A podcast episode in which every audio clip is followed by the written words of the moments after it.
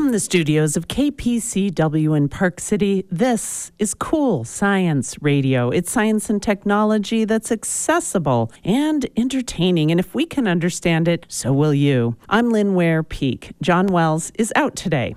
This morning, we speak with former National Geographic writer and journalist Daniel Stone, who takes readers on an entertaining adventure through the deep sea, diving into the incredible culture of shipwrecks in human history. I never thought I would be so interested in shipwrecks. His new book is Sinkable Obsession, the Deep Sea, and the Shipwreck of the Titanic. Then, in the second half of the hour, best-selling author and director of the Dog Cognition Lab at Barnard College in New York, Alexandra Horowitz. She will take us through the first year of a puppy's life and all of the stages. Her new book is called The Year of the Puppy how dogs become themselves. How many shipwrecks do you imagine there are in the world's oceans? You'd probably be surprised at the answer. At least my next guest, writer Daniel Stone, was. The number is 3 million, according to UNESCO, which uh, also admitted years ago that the number was mostly a guess, and the real number is probably much higher. Daniel Stone is a former staff writer for National Geographic and a former White House correspondent for Newsweek and the Daily Beast. He joins me now to discuss his new book, all about the shipwrecks of the world. It's called Sinkable Obsession, the Deep Sea, and the Shipwreck of the Titanic. Daniel Stone, welcome to Cool Science Radio. Oh, thanks for having me. Well, let's start with obsession. The obsession of those searching to br- you know to find the shipwreck to bring them to the surface to possibly amass a fortune from finding the treasures uh, encased in these shipwrecks. It's an obsession. How about your obsession with studying all of these other obsessed folks? Well you're right. There are many layers of obsession with wrecks in general. People who find like i did as a boy that wrecks are like time capsules. They're just these like mini postcards of a former era that you can sometimes see and sometimes even swim to. Then there's the people, you know, who go out and search for wrecks, some for cultural value, like finding the Titanic, or some for financial value, like finding old Spanish ships laden with gold, of which there are still many to be found. Uh, there are people who obsess over an individual shipwreck, like I chronicle in my book, and people who just love wrecks in general. So there's no shortage of obsession when it comes to wrecks.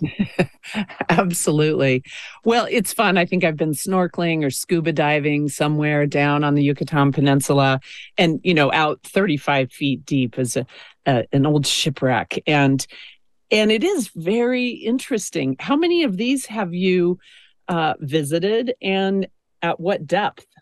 I I'm like you. I, I can't go much deeper than that. You know, 30 to 50 feet. You could see a lot of wrecks on Earth especially in the Bahamas or in Florida. Water is fairly shallow, it's fairly warm. Uh, a lot of ships have sunk in those waters. Same is true in Micronesia and in the South Pacific, Vanuatu, which has some of the greatest kind of wreck graveyards from World War II. People who have harder stomachs than I do can go down maybe, you know, up to a few hundred feet and find really old wrecks. Problem is, once you go down deep enough, the light disappears and you can't really see what you're looking at. So the best wrecks are the shallow ones. Unfortunately, the shallow water and the sunlight are really the corrosive forces that accelerate the breakdown of wrecks. So the ones we could swim to are not the ones that are going to be around for centuries. On Cool Science Radio, we love the scientific perspective. So let's take a look at some of the waters where shipwrecks are either most well preserved and and i'm not maybe to, we you mentioned sunlight but talking about other elements within the water that either preserves or accelerates the decay. Yeah. the best possible place for a wreck to be preserved is in the black sea in central eurasia.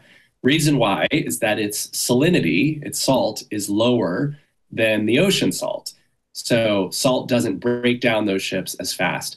The black sea is also really deep so after about 500 feet, it becomes pitch black. The Black Sea is about 3,000, uh, I'm sorry, yeah, 3,000 feet deep in some places, extremely deep. So what you find in those perfect environments is wrecks as old as you know Greek and Roman era sailing ships made of wood that are perfectly preserved. In some cases, the exact carvings as the day that they sank. This would not be possible in almost any other ocean environment anywhere in the world. And uh, for archaeologists, the Black Sea is the best. The worst, as you mentioned, is in shallow water. Uh, it's in places like Florida, it's in the South Pacific, around islands, uh, on coral reefs. Uh, sun and salt water are the two most corrosive forces on planet Earth. Uh, and given enough time, usually not much time, they will break down anything. It's funny when you mention salt, I just think of to our winters around uh, in Utah, we have a you know unlimited supply of salt around the salt lake and we know how it ruins our cars. Oh yeah. it rusts through holes in the car so we, we know uh, that about decay and salt.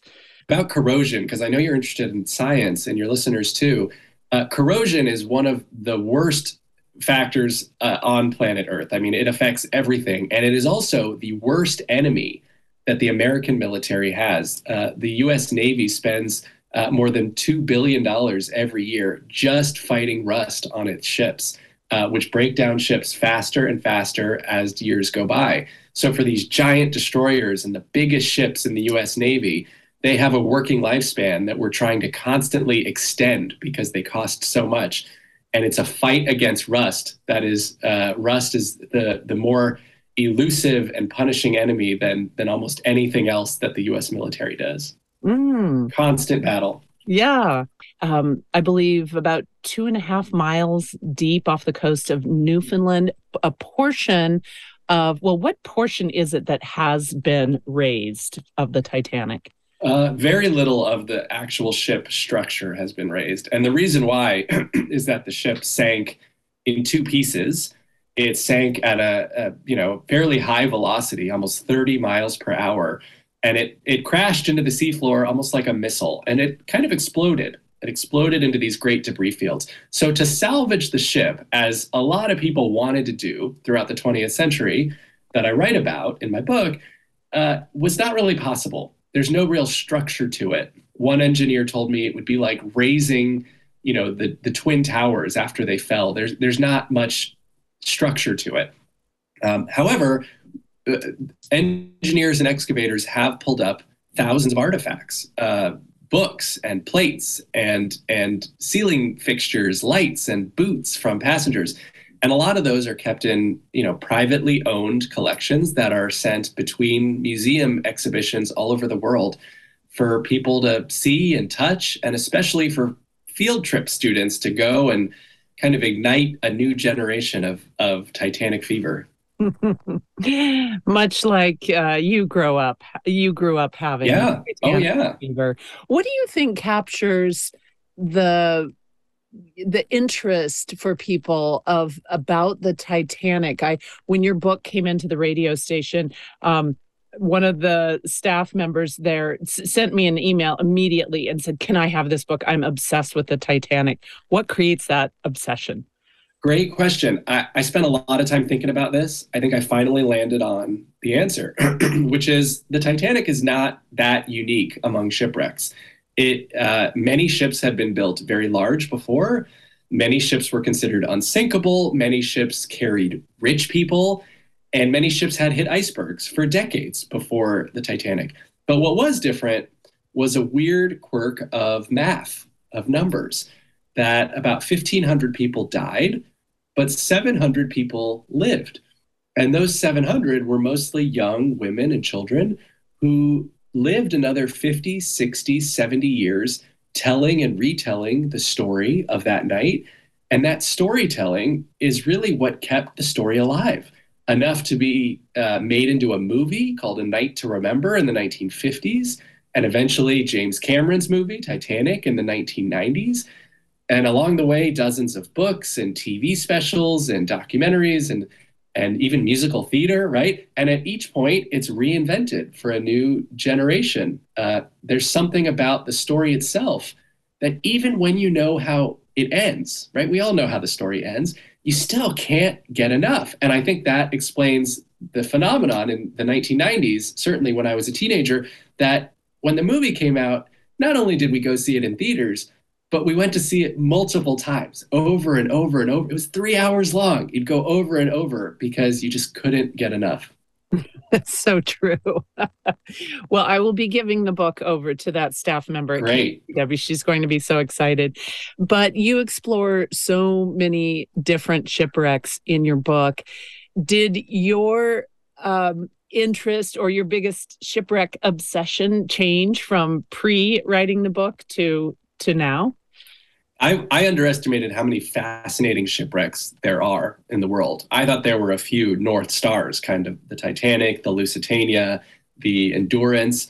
There are dozens more that kind of have equally enrapturing components to them. One is called the Waratah, which is Australia's Titanic, that basically has the same story as the Titanic and just didn't get kind of the big media push that the Titanic did. Um, another is kind of valuable for its uh, its financial haul, a, a, ship called the Flor de la Mar, a Portuguese ship that sank in 1511, still missing, believed to have about two billion with a B dollars in gold on it. And so you have all of these wrecks that don't have the fame and the you know the the celebrity to them, but are still kind of these fascinating uh, points of of mystery and intrigue and money uh, still still in our oceans. I remember, I think it was about 30, 35 years ago when the Atocha was, um, when the treasure was salvaged or harvested or what, however you call it. And my father was really um, obsessed with just reading about it. And I remember there being all of these complications surrounding who does it belong to once it's at the bottom of the sea. So, how does that work in terms of who owns it?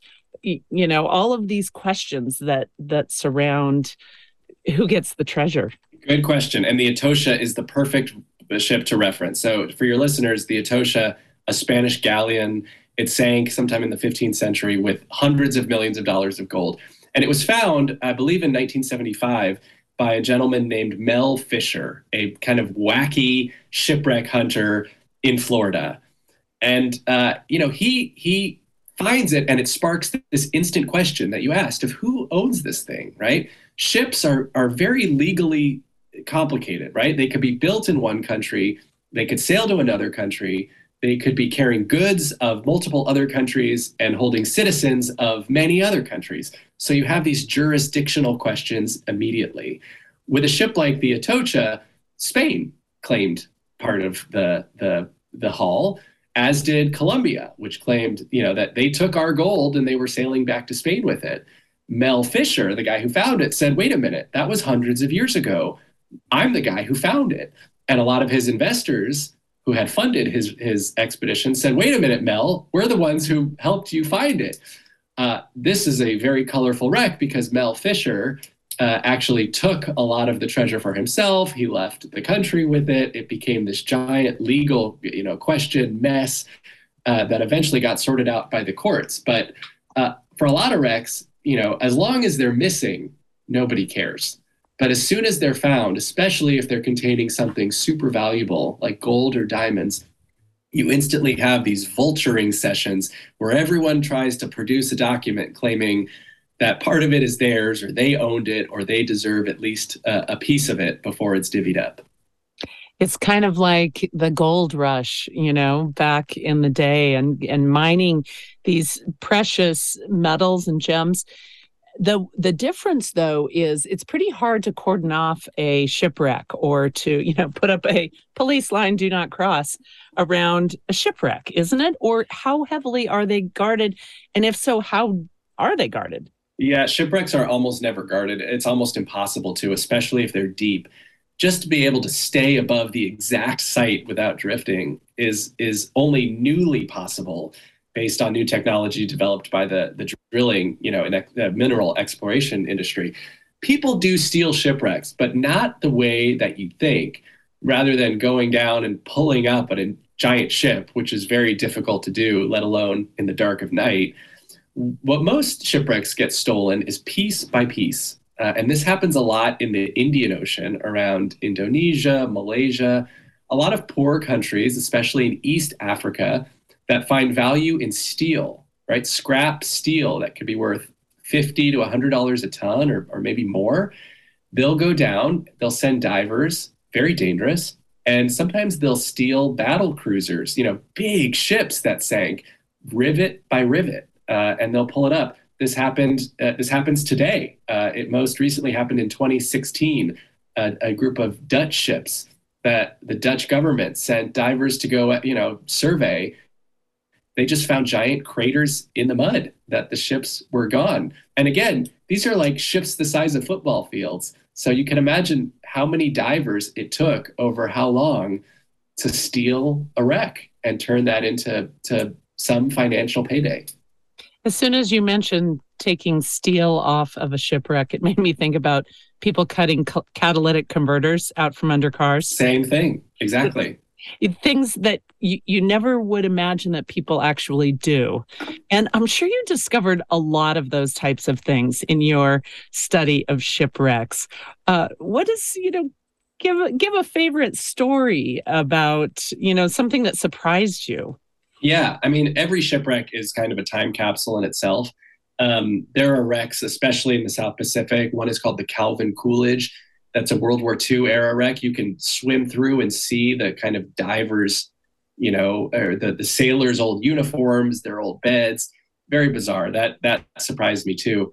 Um, but you know, what's interesting about wrecks is that there's no shortage of them from every single era and they are you know they're they're stolen they are excavated they are found they are lost some are extremely worthless and some are extremely valuable uh, and there's kind of a community behind each of them ships have their own fan clubs none more than the titanic but a lot of ships have online communities of people who really obsess about them i've i dove in uh, excuse the pun to a lot of these communities in in my book but but boy can you get lost in a swirl of conspiracies and mysteries and looping debates very quickly. I bet. And how much murder on the high seas have did you encounter while writing the book? Not much of that. That's more of like an older thing, you know, with yeah. with cases like mutiny on the Bounty or you know these big onboard disputes. Uh, you know, we see that much less often now. What we see now more is just poor management of ships. You know, most shipping accidents are the result of human error. And uh, I spent an afternoon once writing this book, just watching videos on YouTube of shipping accidents, which happen every day all over the world, involving the biggest container ships you've ever heard of. you've never heard of the giant cruise ships that sometimes you know sail into docks that that kill people or wreck ships you might remember last year when that big container ship called the Ever Given got stuck in the Suez Canal, right? That stuff happens everywhere. Uh, you know, those ships sink a lot and we never hear about them. The only reason that one kind of became a big international news story was because it awkwardly happened in a giant shipping lane that blocked traffic. If that had happened anywhere in the world and ships could just go around it, no one would have said anything. We never would have heard about it. Interesting that you bring that up. And remember, that was sort of in the, in the midst of all the supply chain woes, and so often supply chain, uh, you know, or the the fact that whatever did not show up in your mailbox that you had ordered and it was being blamed on the ship stuck in the Suez Canal. As you researched this book, did you find that that was just a convenient scapegoat or was that did it really disrupt supply chain in all of the ships that it blocked? Uh, it it did, uh, but it certainly was a vivid, colorful picture of what of what happens all over the world. Right? It was a very clear way to illustrate whether it blocked 100 ships from delivering your new Nikes to your doorstep, you know, no one could really track. But the fact that all of us were suddenly faced with this new, you know, colorful picture of shipping mishaps and snafus was very vivid. Yeah, and also how much we depend on ships without knowing how much we depend on ships. It's yeah, quite a story. Exactly. Um, you mentioned circling back to the Flor, the Portuguese ship. Um, where where is that? I think you mentioned, but I didn't catch it. The Flor de la Mar, a Portuguese ship, is currently believed to be in the waters off Sumatra. right near Indonesia. Um, it sank there again uh, more than 500 years ago. Many people have looked for it, but it's worth your time because you know over a billion dollars, as high as two billion dollars of gold, uh, is worth it to someone who's going to find it one day. And now, with all of the technology that we have, I'm sure it has accelerated um, the the ability to survey what's there, to either raise it or harvest, salvage. Um, wh- why isn't the flor de la mar, for example, you know, with the modern technology being um, brought up or found? It's still really hard, is the short answer. Um, even when you know generally where a ship sank, ships that sink in deep water over an area that could be maybe 10 miles wide in either direction, that's 100 square miles, which you know requires an enormous amount of back and forth transecting of a ship. Mm-hmm. Um, even with modern technology, it is still easier to map Mars or the surface of any other planet than it is to map the ocean surface. For the main reason that that the waves, the micro radio waves that we use to make land maps, do not work in water. So the only way to see underwater is really with sound and sonar. Uh, we have no uniform map of the ocean floor in a detailed way many people have tried, but it takes a lot of money and a lot of time.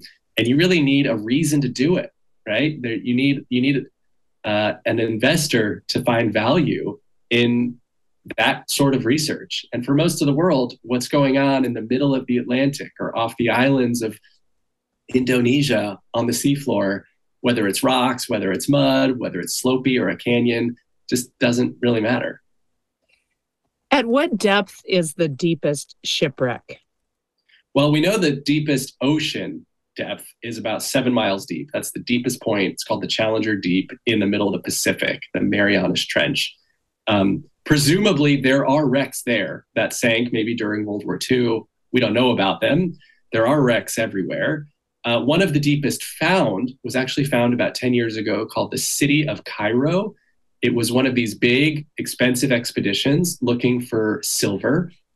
Uh, they found hundreds of millions of dollars of silver on board, which rationalized a search. It was found in the South Atlantic, uh, a little more than three miles deep, and that's more than uh, just about a mile deeper than the Titanic. Wow. I just think that your book is so interesting in terms of you know we love to if, if we are not specifically history buffs we love to find things that turn us on to history through some other means. And i really feel like your book about shipwrecks does that. And eh, you know did it do that for you in the hugest of ways? Yeah i i still am fascinated by these stories. And i'm also fascinated how many more there are and are still being made every day. So there are the famous ones we've all heard about, but I think it's in the B and C list shipwrecks that have the richest stories. The book is Sinkable Obsession, the Deep Sea, and the Shipwreck of the Titanic. My guest is Daniel Stone. Daniel, I've been watching your face throughout this entire interview, and I see the most visual des- delight written all over it. So I know you just loved writing this book. I did. I had a lot of fun writing it, and I hope your listeners have fun reading it. Absolutely. Thank you so much for joining me on Cool Science Radio. Thank you, Lynn. And again, Daniel Stone, the book Sinkable. My next guest is best-selling author Alexandra Horowitz, who runs the Dog Cognition Lab at Barnard College and who literally observes dogs for a living. Her scientific research began over two decades ago She's the author also of several bestsellers, including Inside of a Dog and Being a Dog and Our Dogs Ourselves, along with others. Her new book is all about the puppy and all of its stages of development and cognition. It's called The Year of the Puppy How Dogs Become Themselves. Alexandra Horowitz, welcome to Cool Science Radio. Thanks so much, Lynn. Well, first of all, I know you live in New York City. I don't know where, but I just have to ask you, you know, coming from this mountain town where we have, you know, 500 miles of trails, mm. most of which we can take our dogs on. I'm wondering what it's like. How dog friendly is it in New York City? You know, we're missing the mountains and the 500 miles of trails. But I live uh, on the Upper West Side of Manhattan, which is a you know a long island, and either side of our neighborhood are quite large parks. You know, the 840 acre Central Park and Riverside Park along the river. And both these places are replete with dogs. You know, um, there are lots of places, dog parks, and also areas where dogs can run off leash or on leash.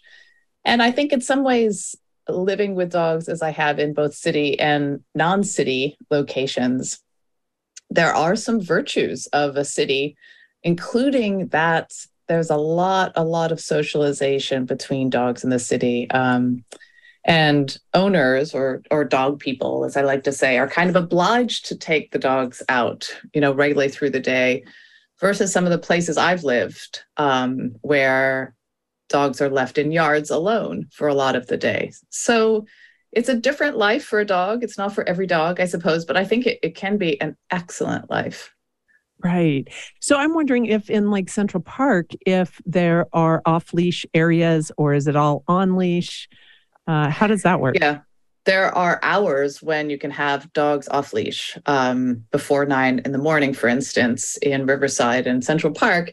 So ah. that's a time when lots of dog people are congregating and their dogs are frolicking around. And then the park is kind of left to the non-dog people um, for the middle of the day when when they have to be on leash, and then again in the evenings they're off leash hours again. Hmm. okay. Well, it's good to get a little picture of what that is like. Well, yeah. so your your book is about the first year of a puppy's life and literally from birth, which mm. you observed um, with what became your pup called Quid Quiddity or, yeah. or Quid for short. And what a great name. And um, Thank you.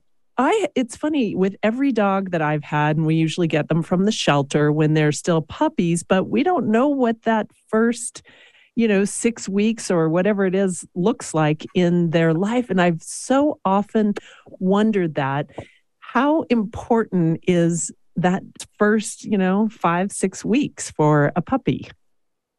You know, Lynn, that has been my experience as well. I've never known the early weeks of my dog's lives. You know, I got them many months or sometimes years into their lives, and you really wonder about their history, their biography. You feel like, you know, I missed some of you. How did you become yourself? It must have happened in this time.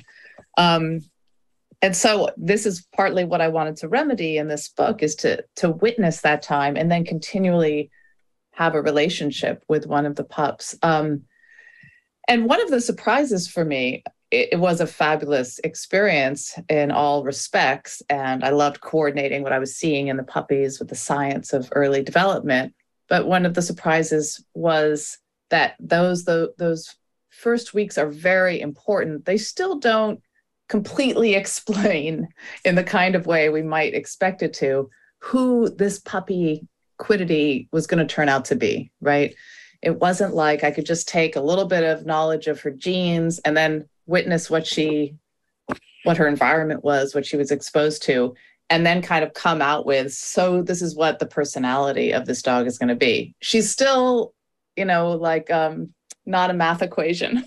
and even though that should be obvious, it was it did feel like a little bit of a surprise. You feel like if you witness that first weeks, which are so important, if you give them the stimulation they need, then you can kind of reliably get the result. But that is, of course, not the case. One of the reasons I love dogs is because I love how cuddly they are and how much they need us. However, mm. you'll find a dog every now and again that doesn't really want to have that affection showered on them or you know doesn't even really seem to be interested in being pet.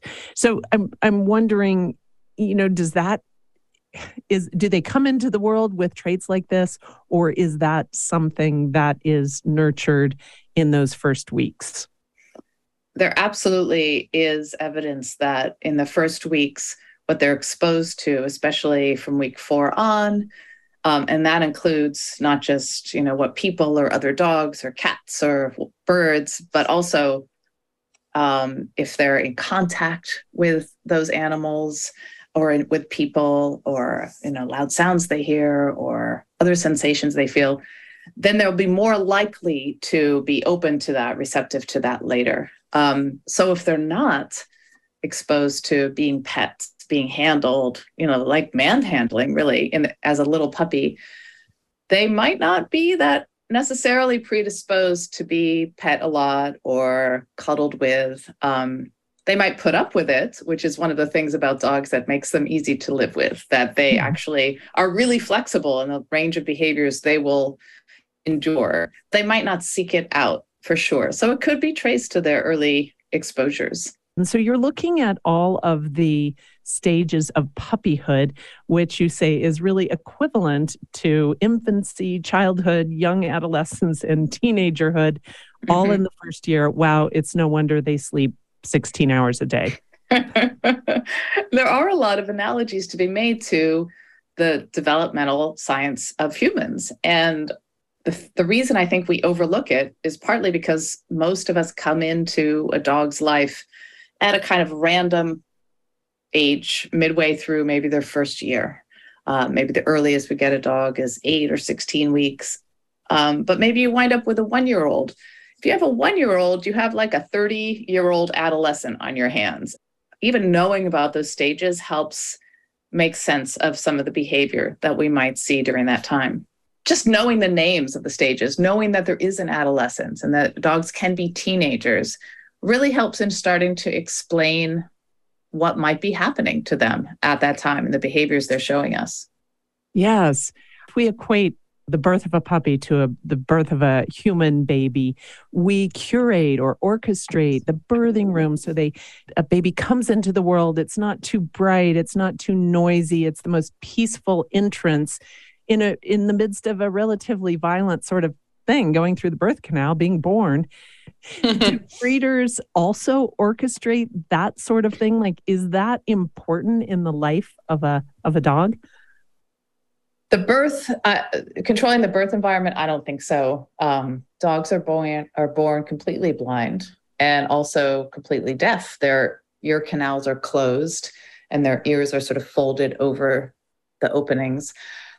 Their only real experience of the world is olfactory and, and tactile. So they can smell their way to mom and kind of like stumble over there. Actually, they don't have that many motor skills either. So I don't think I mean, it is chaotic, um, but the mom has control of it, and there's no need at that moment to make sure they don't have an overstimulation. Right. A lot depends then on how the mother is receiving, and we know that that animal mothers sometimes sometimes they embrace their their offspring and sometimes they shun them for some reason. What was your observation of that? You're right. There absolutely are different um, levels of mom, and you, I don't know that one could tell ahead of time how the mother was going to react to their, um, to you know, suddenly the birth of four or five, or in, in the case of Quid's litter, eleven dogs suddenly appearing that she is responsible for. Um, the lit, the births I saw, the moms took to it. They did all the things they need to do: assist with the birth, eat the placenta, guide clean off the pups, guide them to a nipple, even help ones who kind of fall off uh, a nipple when they're sleeping, you know, back into the place where they can be fed. And they really were vigilant over their pups for the first couple of weeks. What I did see a little bit of a difference in is is how they start to react then. Moms will differ in how early they start weaning their pups off of their milk.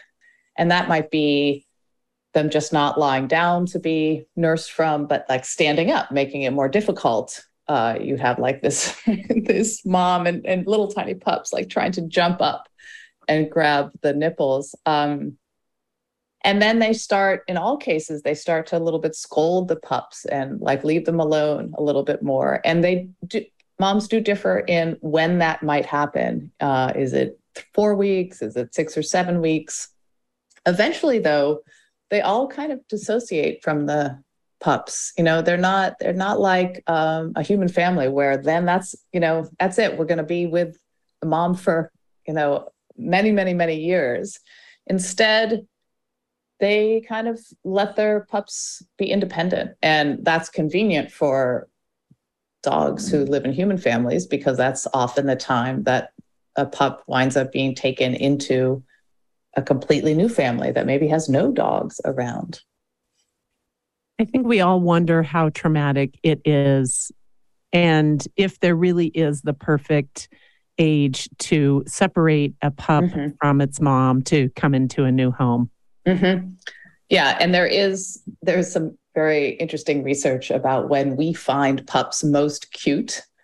Mm-hmm. Um, you know, they actually asked people to rate the cuteness of the puppies at every, you know, at a week, at a day, at four weeks, at eight weeks. And eight weeks was sort of like their peak cuteness quotient.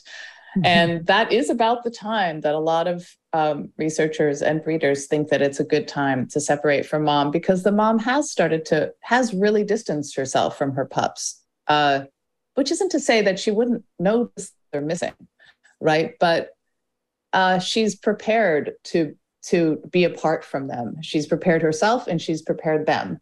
So while it could be traumatic in lots of ways, you know, they go from living and sleeping among their litter, always touching another dog, for instance, and following other dogs out into the world, to maybe being completely isolated in a human household. I don't think it's because of the loss of their mom per se.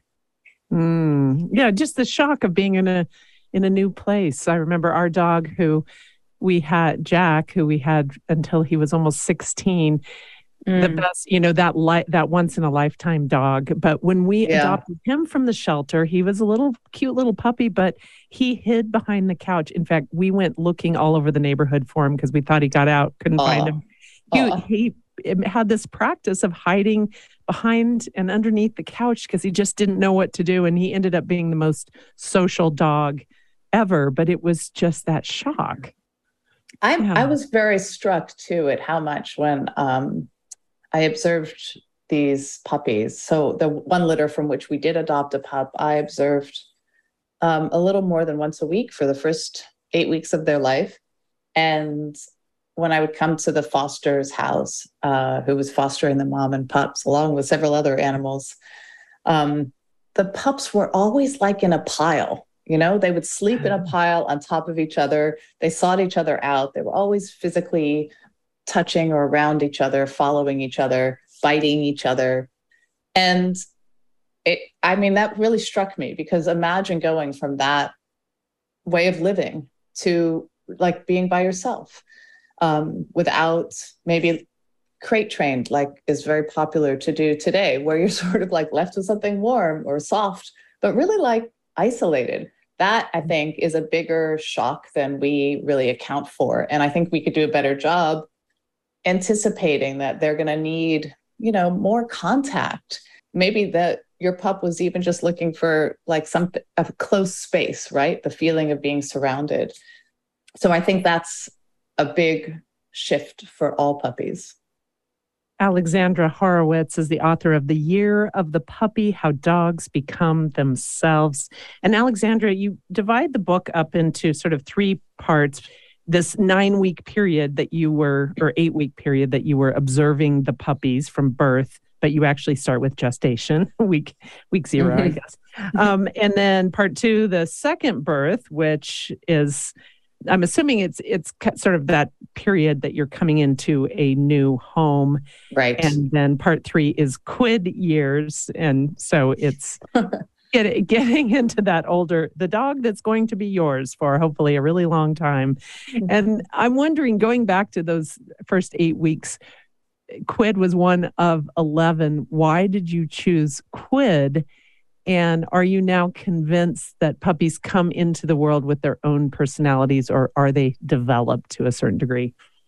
I was so uh, overwrought with the choice of which puppy we should adopt because unlike most situations where we just have you know a few minutes really with the dog before we decide we're going to adopt them or not you know I, I think i've spent up to like two or three hours at a shelter before deciding adopting a dog and many many people would come in adopt a dog and leave in that time Here, I was seeing them for many, many, many hours, and I was getting to know each of them and seeing as they started to diverge in their personality.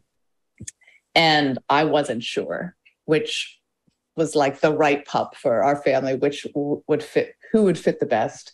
And in fact, then the foster decided for us. She sort of got to know the people who were potential adopters and suggested a few pups to us um, that she thought would match our family. Given, you know, we mm. lived with two big dogs, we had a cat, I had a 10 year old, and still do have the 10 year old and the cat anyway. The two dogs have passed. So we didn't actually choose her. She was sort of chosen. And maybe that was best, right? That uh, because there's, I don't think there was any way to perfect that choice. I do think her personality develops, you know, through the interactions and experiences she had she has in their life. There were clearly divergences, though, from a few weeks into the life between the puppies in just terms of their tendencies. There was a dog who was more attuned to the other dogs on the premises and would sort of follow and want to engage with the other dogs. There were dogs who just every time I came, just you know, went right for my lap and and wanted to just snuggle and sit on my lap. There were barky dogs. There were dogs who were really bitey. you know, all of them are bitey, but some were really bitey. So you see that they're you can see that they just have individuals personality differences, which is should not be unexpected um, but nothing so extreme that you you thought that it that would really be a difficult dog to live with. Just like slight differences that started to mark them in their early days. I find that I think it was one of your last books that came out. We got had here at the at the studio at the radio station, and I, I've thought about this that people they so hunger for explanations of why their dogs are the way that they mm-hmm. are because mm-hmm. obviously our dogs have no language and yet they're such a crucial component of our everyday lives it's the first thing we do when we wake up in the morning is talk to our dogs or pet our mm-hmm. dogs and it's the last thing we do before we go to bed so i'm just wondering about how you became convinced wow i'm going to start writing some books about this because people really want to know this stuff was it your own interest or was it people out there saying, yeah, tell me more, tell me more? Uh, you know, it was a little bit of both. Uh, I wrote Inside of a Dog in 2007. And at that time, this field that I'm in, which is at the time was really burgeoning, called dog cognition or canine cognition, was pretty new. But some of the research was getting picked up in the press, and people were really hungry for answers as to, as you say, explanations of why their dog does the thing they do. And science was kind of like starting to provide kinds of answers, even though the scientific questions are not always drawn from dog people questions. You know, they're more drawn from psychological questions. And I realized that just being a researcher in dogs and starting to observe dogs from a scientific perspective changed my relationship with my own dog at the time, mm. Pumpernickel, hugely. It changed how I saw her behavior, you know, what I wanted to provide for her in terms of stimulation at home and on walks. I just, I was radical change in my perspective. And I thought this research will also begin to like uh, sate some of the hunger that other people who live with dogs have about, you know, what's going on in their minds. And I think also when that happens and they start to look at their dogs a little differently, will change their relationship with their dog for the better. So that was what drove me to propose that first book. And I think it really did hit a chord in that exact respect, just as it had with me. Wow. I'm wondering what was the thing that most made you change your behavior with your dog with mm-hmm. pumpernickel mm-hmm. after learning certain things that you didn't know before your research in the fact that she lives in a, she lived in an olfactory world that all dogs primary sensory modality is is smell that was something i had not fully considered so we all know dogs are good smellers but it's a different thing to say all right so what does this world look like if you can see it to be sure you know they have decent vision and they have two color vision. They can see motion really well. But if smell is the way you're seeing the world, what does that mean in terms of like where things are or what they know about who's passed by or how they interact with us, you know, how they greet us, when they recognize us, what they want to do on a walk. All those things are really changed if you if you start to imagine them from a dog's a smelly a smeller's point of view rather than from our point of view not just as humans with like different motivations and interests and abilities but also as visual creatures as we are just thinking that the world is how we see it and there's nothing else kind of to be noticed that changed a lot about how I dealt with Pumpernickel and, and what I tried to provide for her and what I appreciated about her. So I'm dying to know if you became way more patient as you're taking the dog for a walk when they stop to smell every single completely. Completely. I really? think that that is like you know looking out the window when you're in a car and you you know what if somebody just jerked your head away every time you wanted to look out the window? You know that's what's there. This they're looking at the world looking at also information about who's passed by recently. And it, it does take some patience. It takes like an empathetic leap i think to say okay you know my dog finds this interesting. I don't see anything. I don't find it interesting. But nonetheless she does. And so i'm just to hang out here and watch her avid interest in in that smell and and endure it. To me I went through the patience, the patience wall, and just became fascinated with it. Um, so at least one of dog, one of our walks with uh, our current puppy every day is more like a smell walk where she can kind of choose the route, and if she wants to linger at some smells, um, that's fine by me. Mm, I like that. Well, I too now will be more patient. um, but I wanted to I wanted to ask about that first year and about shifting their behavior. There are these things. So my current dog, Oscar, just goes crazy in the first hundred yards of a walk and he wants to mm. jump and and nip. And if you're on your you know mountain bike if you're going for a little bike ride mm. he wants to bite your tires and that sort of thing and partially you excuse that behavior as oh it's in his breed mm-hmm. but you know if you haven't made these corrections within the first year do you just have to live with it or you know how much can be influenced because you've really looked at this first year mm.